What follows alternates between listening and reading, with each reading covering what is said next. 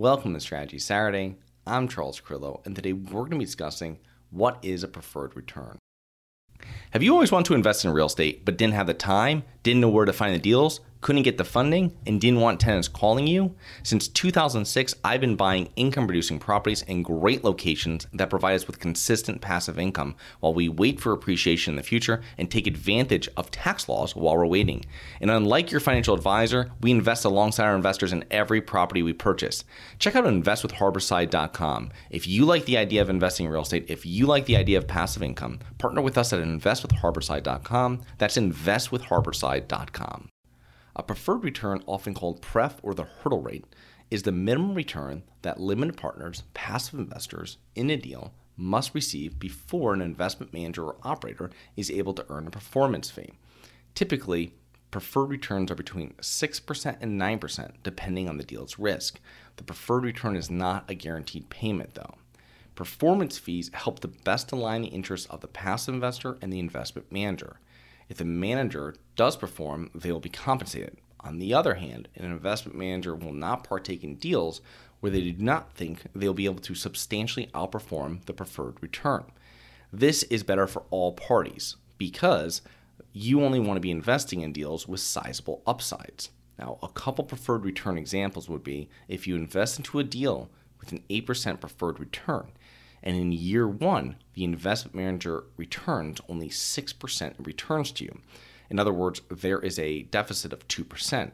This 2% is accrued, and next year, the investment manager will add that 2% onto the 8% preferred return for year two. And this will continue until the preferred return is paid out completely. So if they were to fully catch up in year two, 10% would need to be paid out in year two. The operator must pay the preferred return before they are able to receive a performance fee. Some deals, like construction projects, will most likely not have any distributions until year 2 or 3, so that preferred return continues to accrue.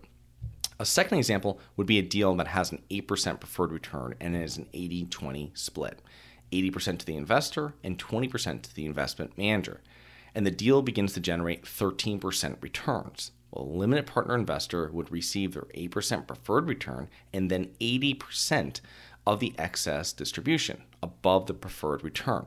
So 8% plus 4% or 12% in total they would receive, while the investment manager would take 20% of the distribution over 8% or 1% in this example. It is also important to note that the investment manager will most likely be paid other fees prior to receiving a performance fee. For example, they were most likely paid an acquisition fee when the property closed and are most likely receiving a monthly asset management fee.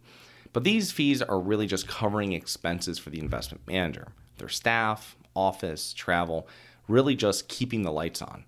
The operator makes a majority of their money on the performance fee, also known as the carry, their carried interest. It motivates the operator to deliver large returns to limited partners, exactly what you as a passive investor want the operator of the investment to be focused on, large returns, a true alignment of interest. This is why this fund structure of private equity and carried interest has worked successfully for several hundred years.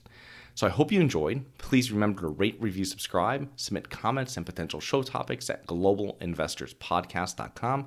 Look forward to 2 more episodes next week. See you then.